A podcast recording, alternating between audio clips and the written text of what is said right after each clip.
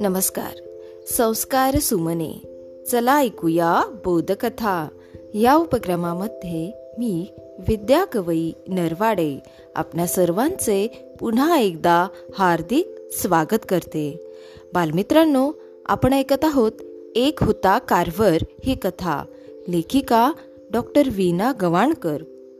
Doctor George Washington Carver यांचे वेगळेपण सांगायचे झाले तर ते आपल्या ध्येयाला चिकटून राहिले अगदी शेवटपर्यंत. त्यांना अनेक मोठमोठ्या ऑफर्स आल्या मोठमोठ्या पगाराच्या भल्या मोठ्या संपत्तीच्या. परंतु डॉक्टर कार्व्हर आपल्या ध्येयापासून अजिबात विचलित झाले नाहीत. डॉक्टर कार्व्हर अत्यंत मितभाषी होते. मृदूभाषी होते. ते फार कमी बोलायचे आणि आपल्या बांधवांसाठी ते सतत संशोधन करीत राहिले सतत कार्यमग्न राहिले. केवळ निग्रोंसाठीच नाही तर सर्व जगासाठी ते प्रेरक ठरले.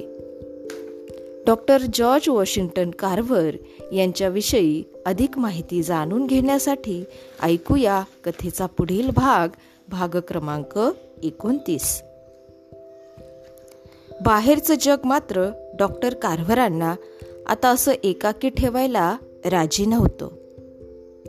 International Federation of Architects Engineers chemist and technicians या संघटनेने त्यांची महामानव म्हणून निवड केली. दक्षिणेतील सुंदर विषयाचे उत्तम चित्र काढल्याबद्दल चित्रकार बेन्स फादर यांना बेंजामिन पारितोषिकाचे अडीचशे डॉलर्स बक्षीस देण्यात आले. वृत्तपत्राच्या मधल्या पानावर बातमी होती. सोबत त्या सुंदर विषयाचा फोटो होता.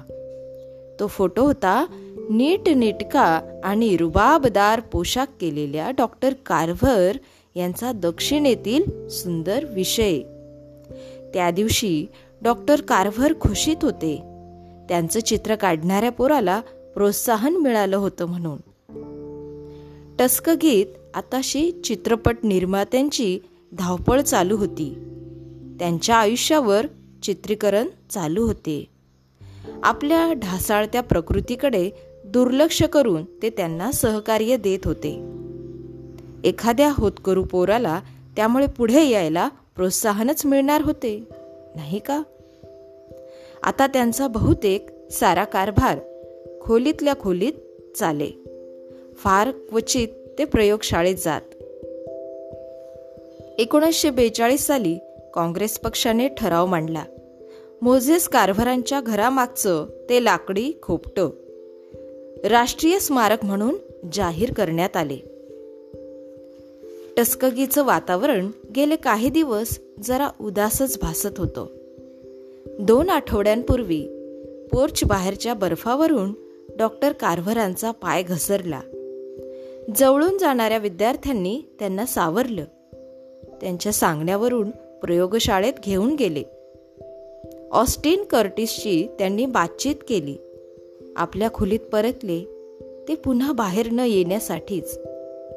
सारी टस्कगी चिंताग्रस्त होती. बालमित्रांनो या ठिकाणी आपण थांबूया.